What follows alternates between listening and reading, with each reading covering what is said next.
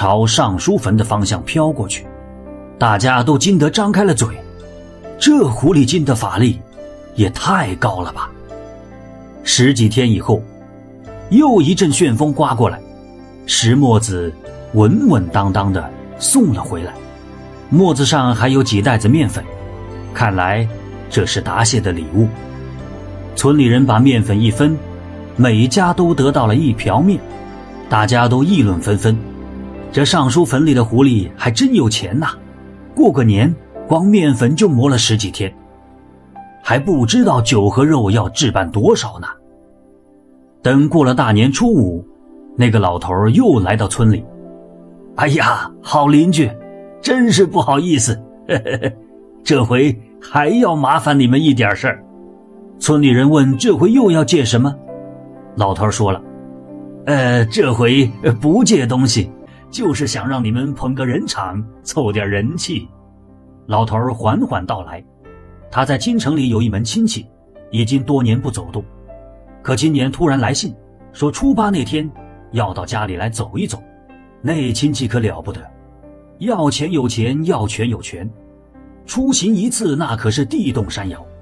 可是自己家人丁稀少，出来迎接的时候吧，显得太丢份儿了，就想请村里的乡亲们去捧个人场。老头儿提了要求，亲戚的轿子一来。村里人只管站在路边，等轿子到了面前，他们张嘴喊话就行了，别的什么都不用管。到时候一定少不了好处。由于上回借墨子，村里人尝到了甜头，知道老人说话算话，于是就答应了。初八的晚上一定去捧个人场。转眼就到了这一天，按照事先的约定，村里人早早站在路边等着。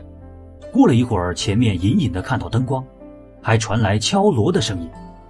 等到走近了，大家才看清，队伍最前面是十几名大汉，举着灯笼，一队一队的随从边走边敲锣。紧接着，几十个人骑着高头大马经过，到了最后，才是一长溜的八抬大轿。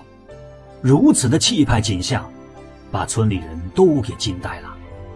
这县太爷出门。可比这差远了。等到轿子到了跟前，大家这才想起要喊话，于是就张开嘴，齐声的喊道：“呃，恭迎太夫人。”只见轿子里的老太太说了：“这么冷的天儿，难为大家在这里迎候着。”赏！一个随从拿出个袋子，向空中撒着什么，大家拾起来一看，我的妈呀，是银子！第二台轿子来了。大家又喊：“呃，恭迎老夫人！”又有随从把钱撒在路边。第三台轿子来了，大家就喊道：“恭迎老先生！”随从又把钱撒在路边。就这样，十几台轿子过去了，村里人都拾了不少银子。这个年过得十分红火，大家都乐呵呵的。这一天，村里有几个年轻人聚在一起，有个叫房二的说。哎，各位，我琢磨着，这狐狸精和咱们做邻居，不是个事儿啊。旁边的老人说了：“瞎说，怎么不是个事儿了？这不挺好的吗？”嗯，好什么呀？尚书坟本来就是咱的祖坟，那些狐狸们住进去，反倒成了尚书坟的主人，我们却被使唤来使唤去的，还有天理吗？房二这么一说。大家一琢磨，也是个理。房二又说了：“我觉得，应该把狐狸赶走，把尚书坟里的好东西都拿出来。像那顶轿子啊，本来就是我们祖宗的，我们想用，反而要向狐狸借，这公平吗？”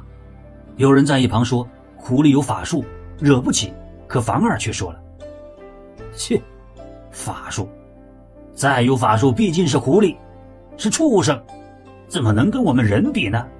我就不信斗不过他们。于是房二和几个年轻人商量好，先看狐狸是怎么进的坟。他们在上树坟边转了五天，